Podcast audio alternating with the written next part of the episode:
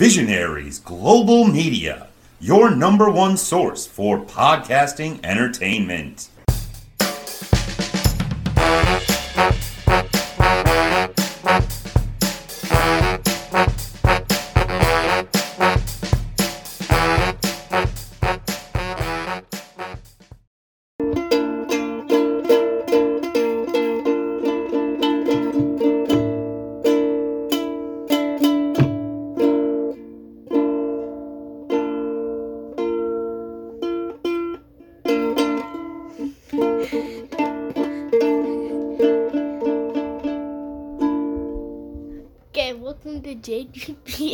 Episode 25.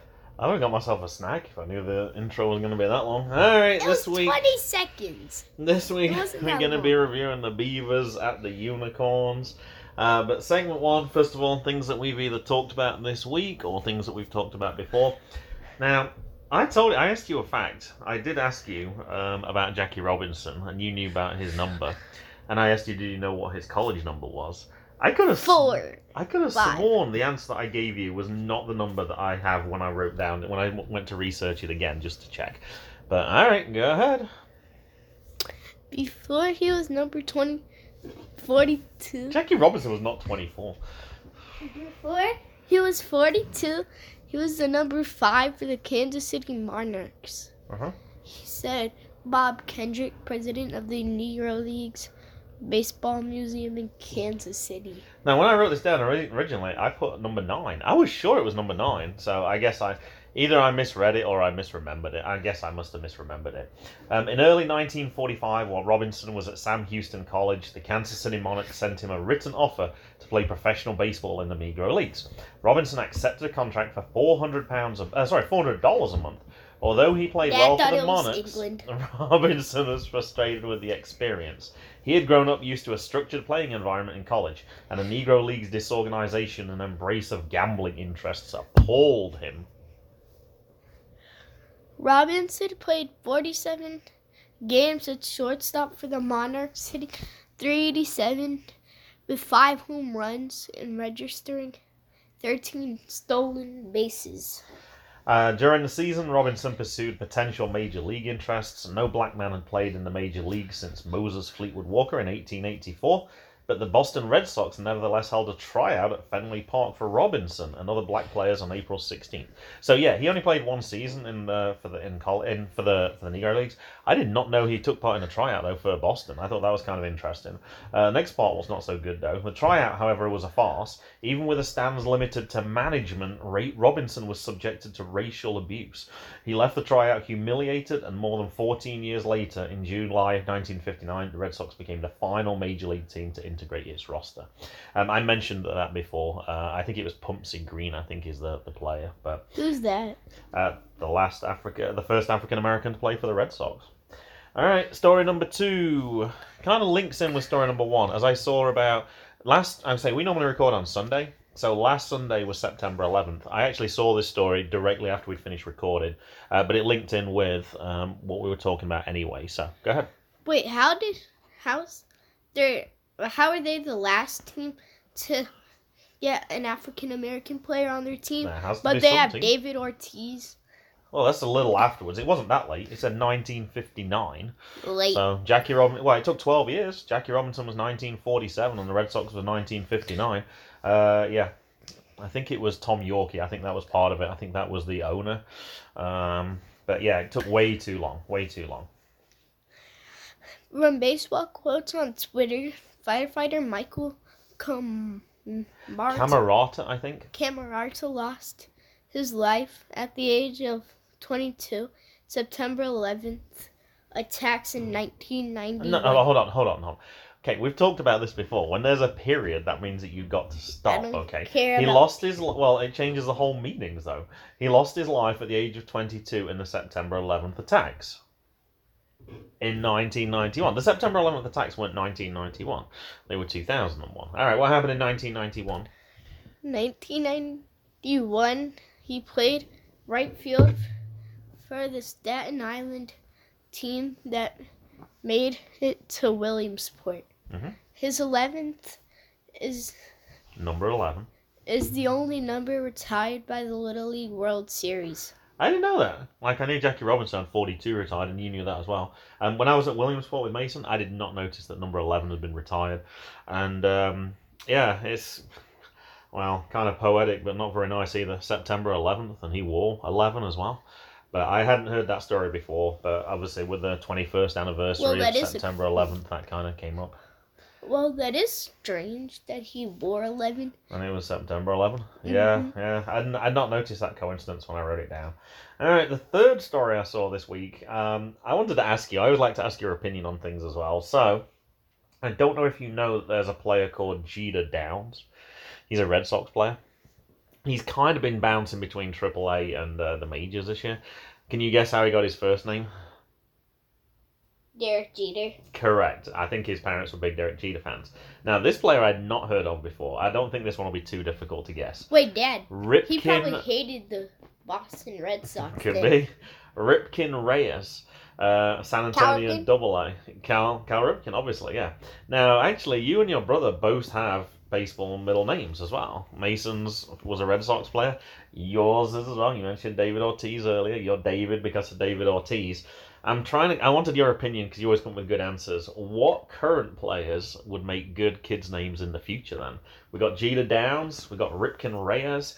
Um, okay, I got a dad joke for you. Trout sounds a little fishy as a kid's name. All right. All right, what do you think then? Is there any players that you could see, imagine in perhaps 20 years' time appearing in my classroom as a baseball first name? I was trying to think. I couldn't really think of any. Like, Ohtani. I figured you'd probably say Ohtani. I couldn't really think of any.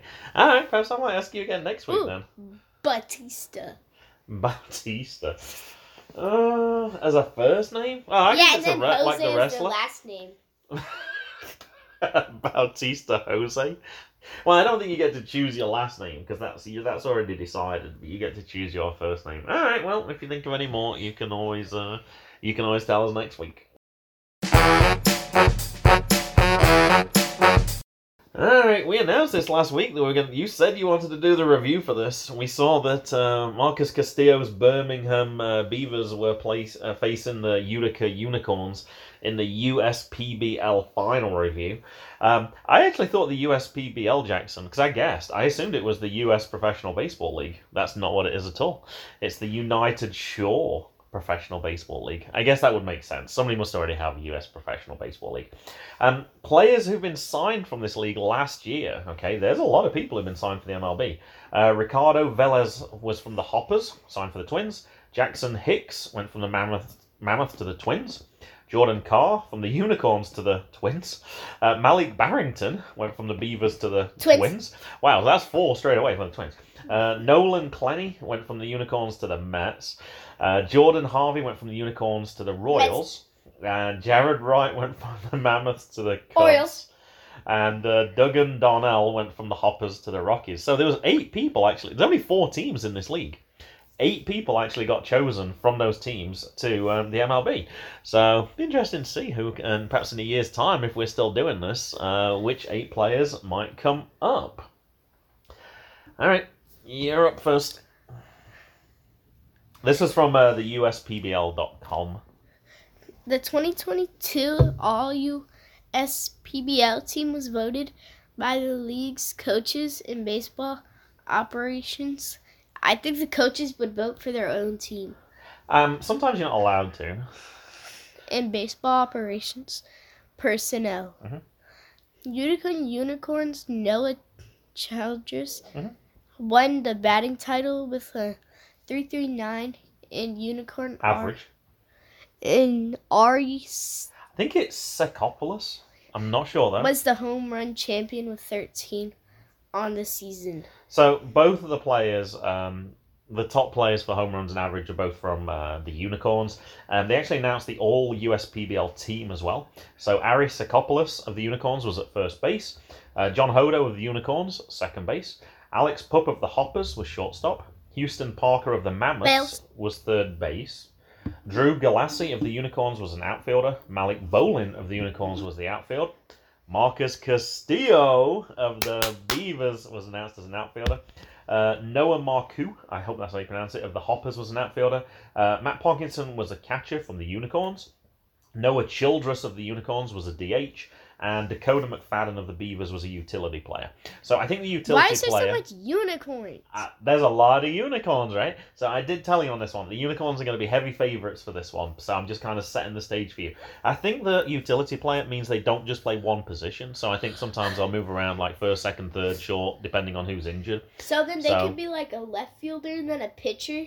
I don't know if they're that much of a utility player, but they might be. Um, I did notice they announced four outfielders, even though you can obviously only play three. So I don't quite, I don't think it's an exact team. Um, I didn't look through the pictures because there's a lot of pictures. I just went straight for the outfielders, but I saw Marcus Castillo was in there, so I was like, hey, we got the to. pitcher? We got. I didn't read that part. Now MVP candidates. and I don't know if they've announced this. There's four. Not surprisingly, uh, Ari, Unicorns? Sh- Ari Sakopoulos of the Unicorns because they had such a good average.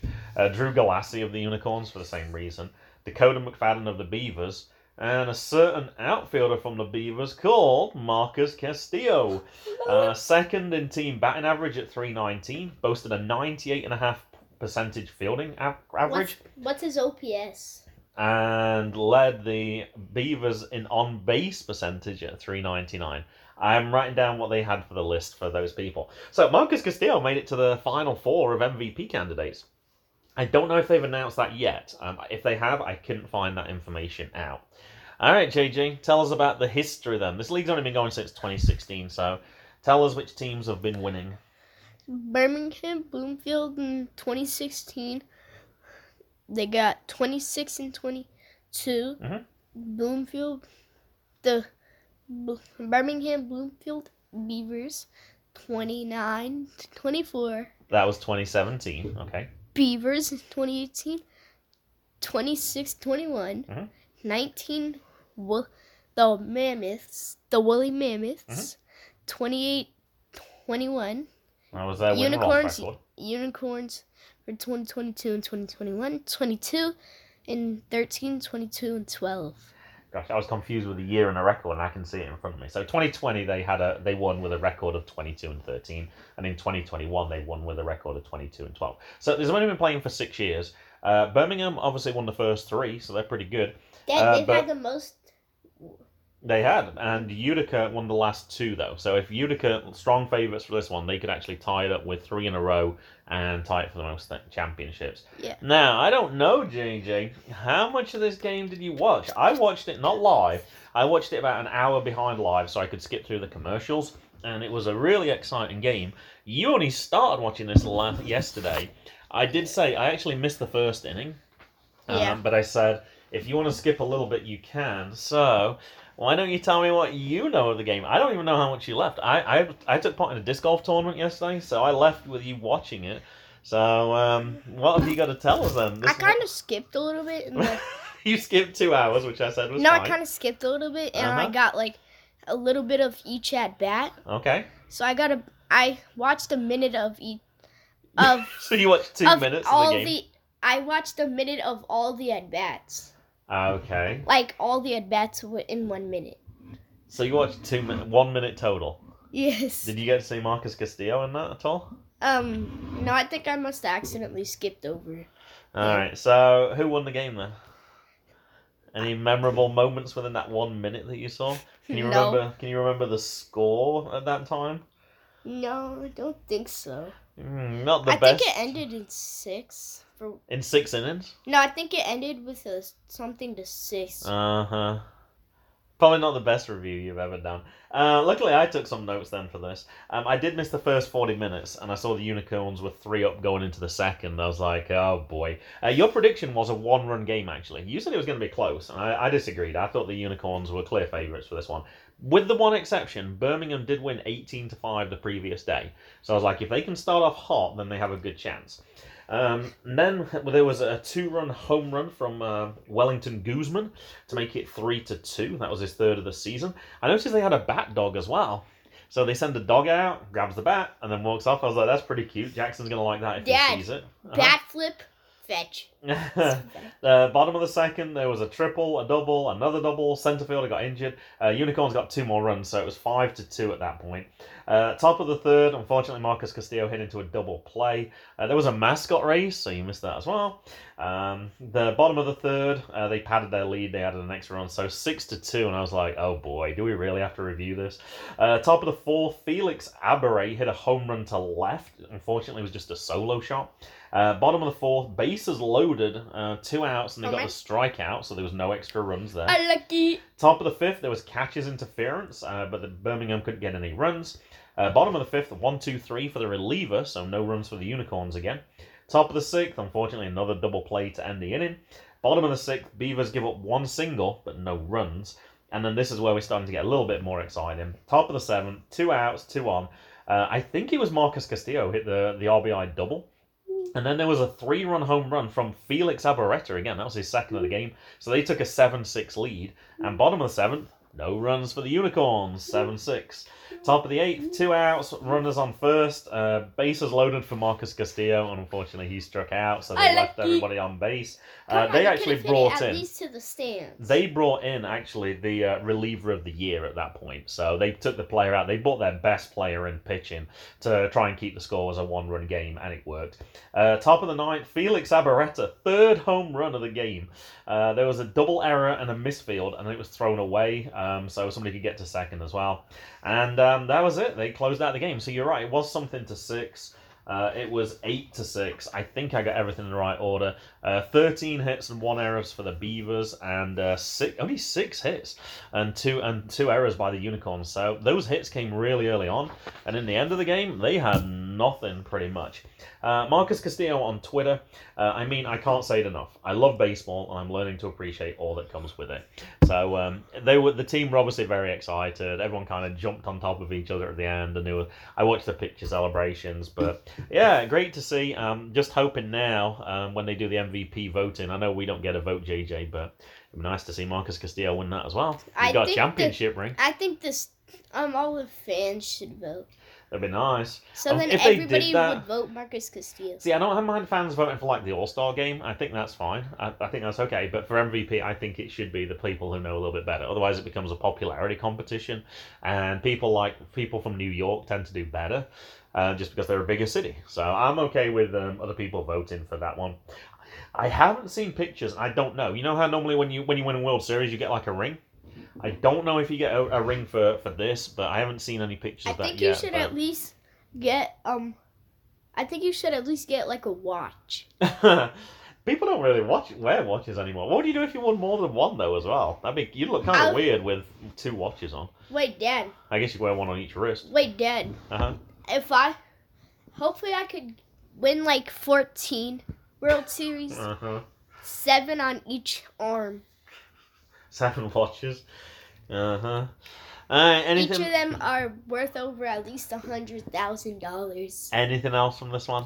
No. Um, I did see at Jimmy John's Field there is a Fall Fest coming up in October. Go? Where if you're in that area, we are not. It's Detroit area. You can meet the mascots. Uh, Let's it's go. actually like different beers. You get ten uh, three ounce beers. I think it is. They're tasters. They're not like a full drink, but you can try different companies. Can I have some? Um, I don't think we're going to. I don't think we're going to be in Detroit in October, unfortunately. And um, yeah, we didn't really go up there in the summer either. So we were hoping to get to see one of those games, but it, yeah, didn't happen this year. But perhaps next year we'll be able to go up and see that. All right, Coppin State updates. I don't have anything for baseball, JJ, uh, but there was a women's volleyball tournament that was actually in Virginia. So why don't you tell us Why didn't we that? go? Uh, it was Lynchburg, which is like three hours away, and I was in a disc We can golf travel tournament. three hours. I was in a disc golf tournament yesterday as well. we don't so- care. You can still go. There, there is a volleyball. I told you there is a volleyball game that's going to be at Howard University, uh, which is in DC. So that's a little closer. That would be like thirty minutes as opposed to three hours. You've seen the price of gas. Um, it was a little. We don't. It was a little Dad, too much. The, The other prices thing, of gas are like three fifty. the other thing was, it started on Friday, so we wouldn't have been able to go and see Let's it go. anyway. So Let's go, Dad. too late. It's already happened. Tell us what happened. Tell us how the Coppins- ladies did. Coppin State's won the Liberty Tournament title in Lynchburg, Virginia, this weekend with a 3 1 victory over the host Flames before a 3 0 sweep of Radford Mm-hmm. on Saturday afternoon at Liberty Arena. They also beat Eastern Michigan 3 2 on Friday too. I added that comment in. That was my line, actually. The other thing I took from the Coppin State website, but I didn't realise there was three games because I was like, hold on, it was Friday and there was two on Saturday. But they only mentioned one. So, yeah, 3-2 against Eastern, Eastern Michigan. Mhm. The Eagles are on a seven-match winning streak, and they ha- and have won a school record nine non-conference matches already this season. It's pretty impressive, right? Dad, kind of like the Eagles? Orioles streak. Um, it's not as many as that, admittedly, but that's good for the Lady Eagles. Oh, that's pretty Dad, impressive. hopefully Nine. they can keep it going for like 23 games. Um, I think the thing is, most of the games you normally play the non-conference games at the start of the season, and then you tend to play the ones in your conference afterwards. So I'm not sure how many non-conference games they have left. Um, the other thing I did see this week was about the basketball as well. So Coppin State University Director of Athletics Derek Carter announced on Wednesday, April 26th, 2017, that Juan Dixon had been named the seventh coach of in Coppin State University men basketball history. Dixon is entering his fifth season as the Eagles head coach in 2021 to 2022. Mhm. This past season, Coppin State won its MEAC regular season title since 20 since 2003 to 2004. Mhm. Campaigned by recording an 8 and 4 vi- reco- record during conference play. So it said entering the fifth season in 21-22, so I guess once he enters this, this season, it'll actually be his sixth season. Um, the reason I saw this, JJ, was the 2022-2023 schedule was announced, and I was kind of looking, is there any games we can go? Now, you read that with no recognition at all, and I wouldn't expect. I was going crazy when I saw that Juan Dixon had been announced as the uh, the head co- was the, was the head coach for Coppin State. Who's I had no idea. That's what I figured you were going to tell me. So here's the stats. One of the most celebrated student athletes in Maryland history. Dixon remains the all time leading scorer in program history. That's the University of Maryland. With 2,269 points after leading the Terrapins to their first national title in 2002 as a senior. He holds six different records in program history, ranging from points, games played, steals, and three pointers the most outstanding player of the 2002 NCAA Final Four, an ACC Player of the Year. Dixon earned two All American selections, three first team All ACC selections, and two All ACC tournament selections through his illustrious career. Why is he there have- so much A and C's? Because he was in the ACC. Maryland used to be part of the ACC. Was He that- averaged 16.1 points, 4.2 rebounds, 2.6 assists, and 2.4 steals in 140 ga- 41 games from That's kind of like 1998 average. to 2002. That's average So I it's for not an av- NBA player. It's not out- it's not NBA. This is college. Their games That's are average. much short. Their games are much shorter. You don't know anything about the NBA, so you can stop talking. Uh, Juan Dixon is not average. I'm. He's you're gonna average. be. It's a good job you're editing because you need to edit out every time that you call Juan Dixon an average player. We just said first team. Average. Okay, whatever. Uh, now, I remember this time because obviously I'm a UNC fan, so I was watching the ACC games, but I remember seeing players like uh, Chris Paul at Wake Forest, Juan Dixon at Maryland, and they were just phenomenal. And I got to see some of those games live as well. But the other reason why Juan Dixon stands out more to me is he was drafted with the 17th pick of the 2003 NBA draft. Go on, tell me that's average as well Average. by the Washington Wizards, where he spent three seasons. He signed with the Portland Trailblazers in 2005, and he averaged a career high 12.3 points during his first season with the team. Average. After stops in Toronto, with uh, Toronto and Detroit, Dixon wrapped up his seven-year NBA career with the Wizards in 2008 2009. He was inducted into the University of Maryland Athletics Hall of Fame in 20 in 2012, and he was selected as one of 75 all-time March Madness players in 2012. Average. I used to own a Juan Dixon jersey. Because I went. I used to go to some of the Wizards games, and I specifically remember having a Juan Dixon jersey. Partly because I liked him when he was at Maryland. So um, I had no idea that Juan Dixon was their coach. I am super excited by that. Uh, you don't care. You're being disrespectful. So I'm going to go to those basketball games by myself. Average. I think. So why don't Dad, you tell us about? Dad, if it's um, if it's a game with LeBron James, LeBron James does not play in college. then I want to go. He doesn't play in college. He plays in the NBA. So you don't even know the difference between college basketball and NBA. Yes, I do. All right, JGB Sports Podcast is not allowed to record a sports podcast because you don't know anything about basketball. Yes, I do. Tell us about the Orioles. Tell us how your Orioles did. They're not Okay. making the playoffs now. They sure. lost One to zero. They won four to three. Sorry, who did they lose 1-0 to? Who was that? They lost 1-0 to the Phillies. No, they didn't. Yes, the they winning did. pitcher, according to my list, is Rich Hill. And the save was from Barnes, and uh, it says it was um, at Boston, so that must have been the Red Sox.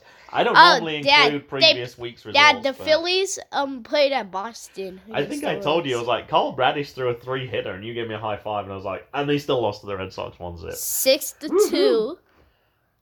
So they did well Six against to Washington. three. You wanted to see those games. We didn't get to see them, but they won both. Dad, they won six to three. They won six to three against Toronto. Uh, no, they lost both of those games six to three, What? unfortunately. So um, okay, yeah, they have lost- Toronto, Toronto.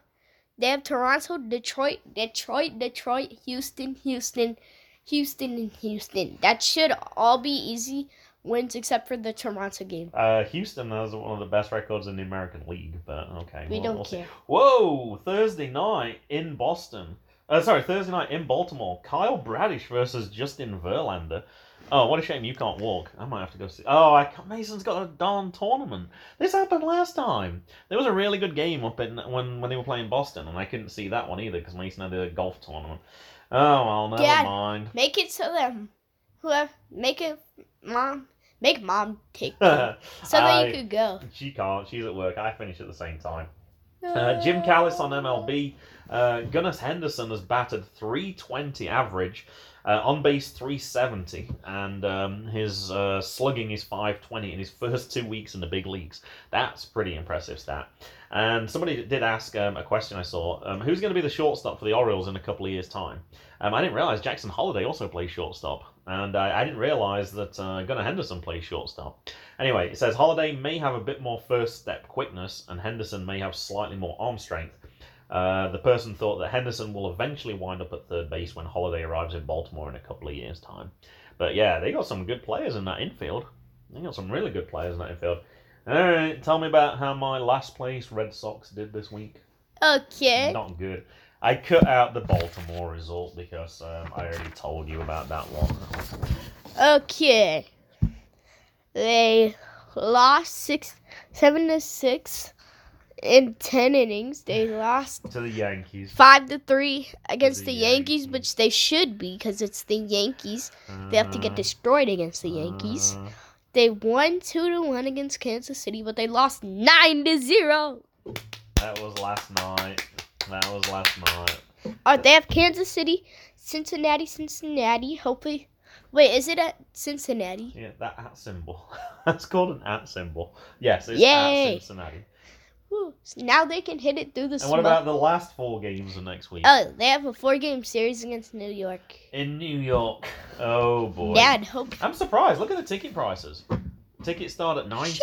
tickets start at 21, tickets start at 25. No, forty dollars. No, that's cheap. Dad, can we go That's like no. for forty dollars? no, I'm not going that. I'm not going to that one.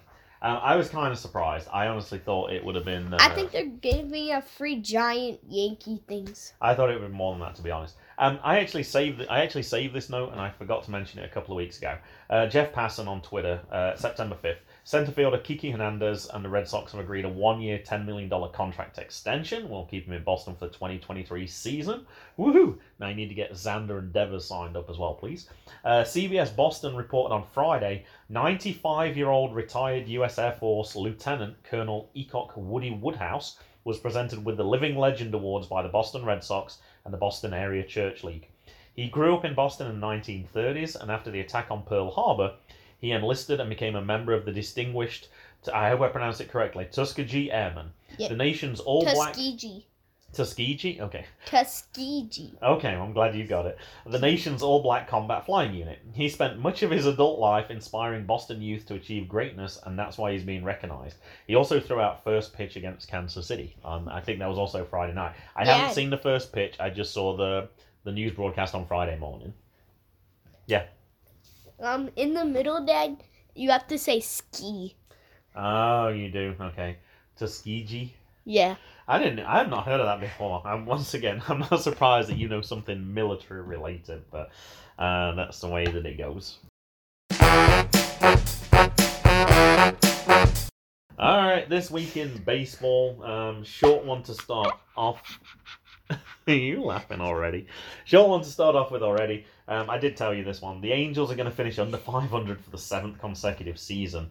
Uh, that's the longest active streak in the major leagues. I do have an update on your boy though. Uh, last night, Angels had a 2-1 win over the Mariners. Uh, it was Shohei Ohtani's 25th start of the season, and uh, he went scoreless through seven innings. And I think he only gave up three hits with eight strikeouts. Um, he has 196 strikeouts for the season. He also hit a double, which Mike Trout uh, scored on. It would have been a home run in 26 other major league stadiums. That's a little unlucky. Obviously, it was a pretty powerful hit to get that far. So, um, yeah, when Shohei starts, they tend to do well, but when he doesn't start, not so good. Just start him for most of the games. and totally ruin his arm. All right, story two. I've been watching a lot of baseball this weekend because it's the World Baseball Classic. Um, 2016 qualifying. Mason and I actually went to Brooklyn to try and see if uh, Team GB could qualify. Uh, they actually lost to Israel in the final, so they didn't make it to the World Baseball Unlucky. Classic. Uh, Mason and I were like third third row, right behind home plate. Tickets were pretty reasonable. We bought a season ticket, which was like you could go to every game. It was like six games, I think, in total. And um, yeah, we had an absolute blast. The one for 2020, I believe, was actually cancelled in the end because of COVID. COVID. Uh, but I think it was in Arizona anyway, so I don't think it could have gone to that one. And unfortunately, this one for us is in Germany, so there was no way Can we we could get to see. There was no way we could go to Germany to see this. yes, we could. All right, so tell us. travel to, to Now, there's Brussels. two pools that are trying to qualify right now. Pool B is coming up in a couple of weeks' time. What's that? That's uh, like a group. So tell us about Pool A or Group A. The top two qualify in the double elimination format. The teams vying for those two. That's a V. Buying.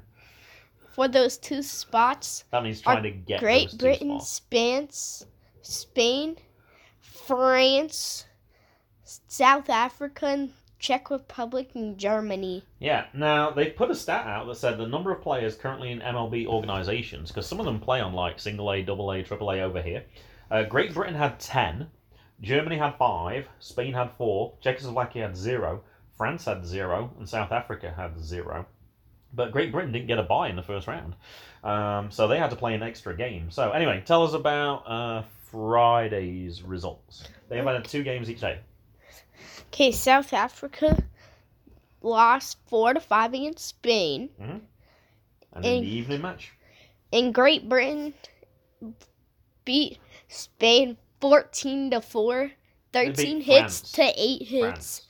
two errors to four errors. Yep, uh, final in eight innings, the mercy rule, because they led by more than 10 runs for that one. Um, yeah, it was a particularly impressive game. It was close for a long time. It doesn't really tell you the fact that I think Great Britain had put up fours in consecutive innings, so it was a two run game for most of the game. Uh, but they got away from them at the end. All right, Saturday. So Czech Republic and Germany kind of had a bye, so they got to play the winners from the games. So What's a buy? Um, that means they didn't have to play. I don't know if they were a higher seed or I don't quite know how they got that bye, but yeah, they had to play one less game. So tell us about Saturday's games. Okay. High scorer in the first.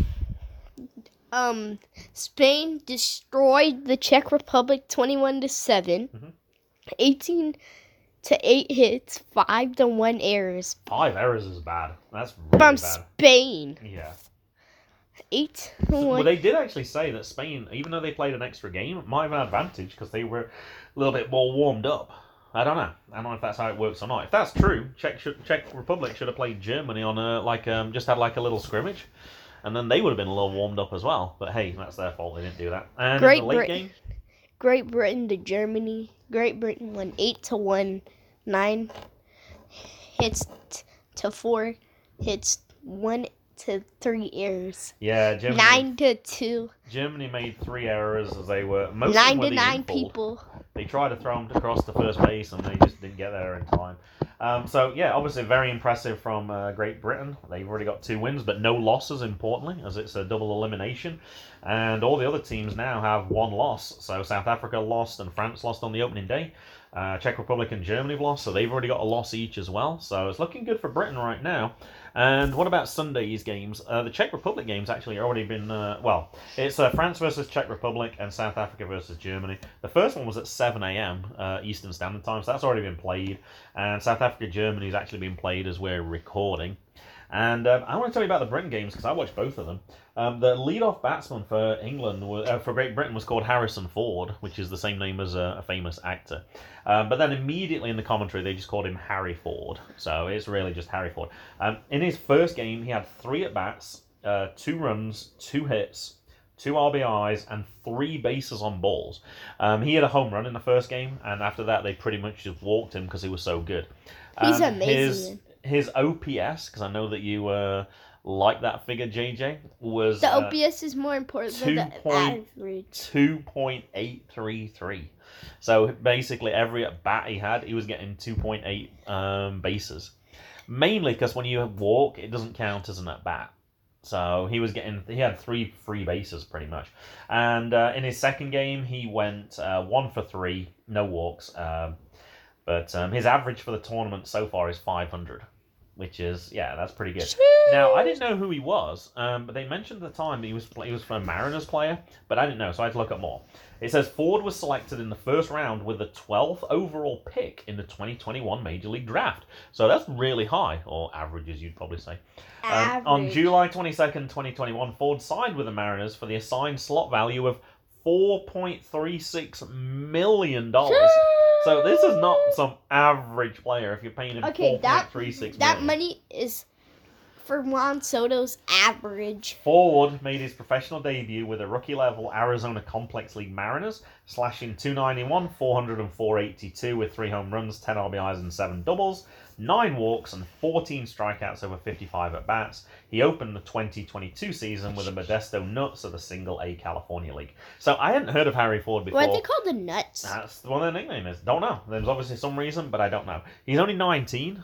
Uh, he's a catcher, uh, which is obviously an important position as well. But boy, can he bat! Um, he, his eye is really good. So I'm going to be interested to see what happens. Um, the next match for Great Britain is against um, Spain because they're the other unbeaten team on Tuesday. The winners automatically qualify for the World Baseball Classic. Dad. The losers, which if lo- in Great Britain loses, they play in one other match, and if they win that match, they also qualify for the World Baseball Classic. Dad. So as long as they win any of the next two, they're in the World Baseball Classic.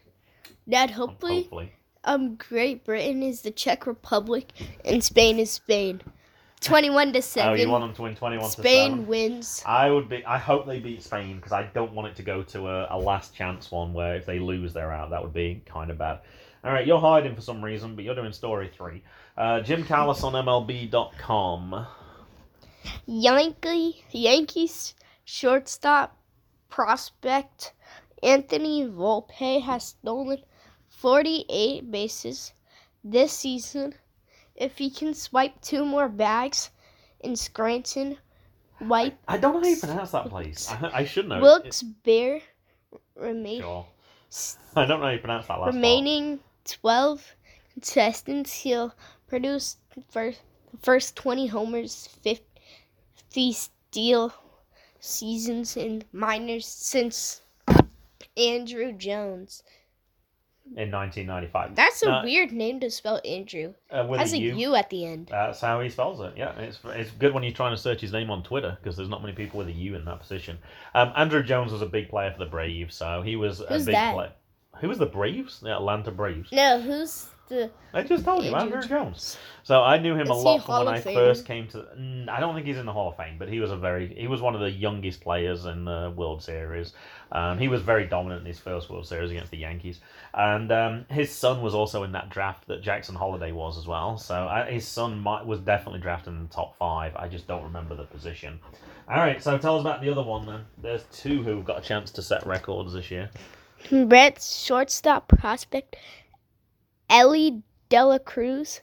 Why is there so much Dela Cruzes Popular in the minor leagues? Popular last name.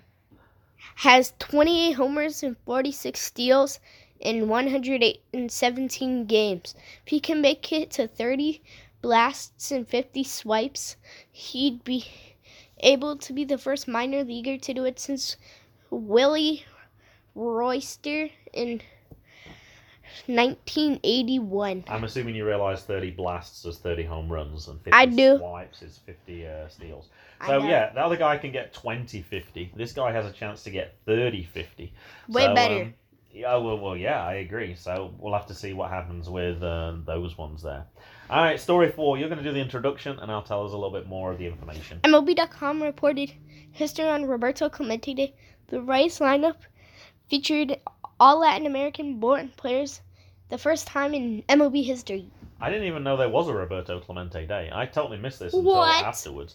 Like I knew about Jackie Robinson Day. I'm assuming it's Roberto Clemente's birthday, but I don't know that for sure.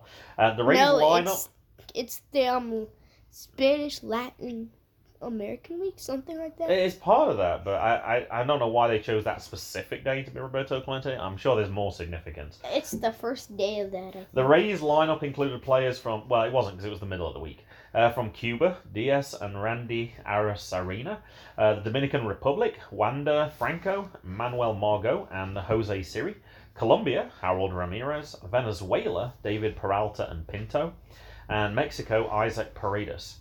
Now, what makes this more impressive is the Rays first noticed what the Elias Sports Bureau later confirmed. It was the first time all nine hitters in the MLB were born in a Latin American country. Um, they didn't realize until the game had started. It's not like they did, did this deliberately. Oh, it's Roberto Clemente Day. Let's make sure all of our nine players are Latin American born players and we can set the record. They didn't realize until the game had started. Uh, that's very good for the team and for every Latin player. And on this day, it's more special because it's Roberto's Clemente's day, Romero said. Uh, that happened on the right day. Everyone enjoyed it right after the game because nobody knew. So when the players came off the field, they didn't know that. Everyone was wearing 21 as well because it was Clemente. And um, yeah, I thought that was a, an interesting little stat there. I'm surprised that hasn't happened before, to be honest. Now, Jay, normally we're already quite far. I haven't got to story four. Sometimes we only have two stories and three stories. I saw a couple other things I thought you might be interested in as well. Uh, story five: the Dodgers are the first team to 100 wins. So we talked about the fact that they might have a chance to beat the record uh, for most wins in a season, even though that wouldn't be a good idea because it's the postseason that's important, not the regular season. But they're the first team. And story six: I know you're going to talk to Papa tonight, and um, I did see a couple of things that were uh, relevant for this. Um, Ohio State beat Toledo last yes, yesterday, seventy-seven to twenty-one. That's a pretty high score for college football. I couldn't find necessarily their biggest score. I did see 72-0 against Pitt in 1996, um, and 83 to 21 against Iowa in 1950. But that's a pretty dominant performance. Um, also, the Guardians walk off in 15 innings. That was the longest game of the year. So if you, I, I meant to look for the time and I totally forgot to look. And also, I remember when I looked at that, I was like, "Oh, you asked me last time what's the most number of runs the Orioles have scored in a game." I could not find that, but it did say that the the biggest win was thirty uh, by the Rangers, and that was at the Orioles. So I don't know. I can't tell you more. Um, it said Texas was scoreless in the first three innings, and then they went on to win thirty to zero. It's like, wow, that's uh, that's pretty crazy. I have something else for Roberto Clemente Day. Oh, okay. For the Mets game, um, I think, um, Roberto Clemente's grandson threw out the first pitch, and Roberto Clemente the third threw out the first pitch as well. Oh, you told me that. How did you see that? Was that on I- YouTube or something? I yeah, my teacher did watched it on um on the MLB thing. MLB app. Okay. Yeah, cause we were reading about him. Uh huh. Well, let me tell you this: it's not Roberto Clemente's birthday because that's August 18th, Mhm. um, and he died on December 31st. I knew that wasn't. I knew it wasn't the death date, but um, I wasn't sure on his birthday. So yeah, I think you're right. I think it was um, part of that week. And the other story to stay in Ohio is. Oops, my notes just went all the way back to the start. Start. Hold on a second. Um, Hunter Greene and the Reds in a game last night had 47 pitches over 100 miles an hour. That's the most in a game since stat tracking began in 2008. Now, I don't know if this is true or not, but at Goldie Schmidt claimed uh, the Diamondbacks have only had four total pitches over 100 miles an hour in the MLB since 2015.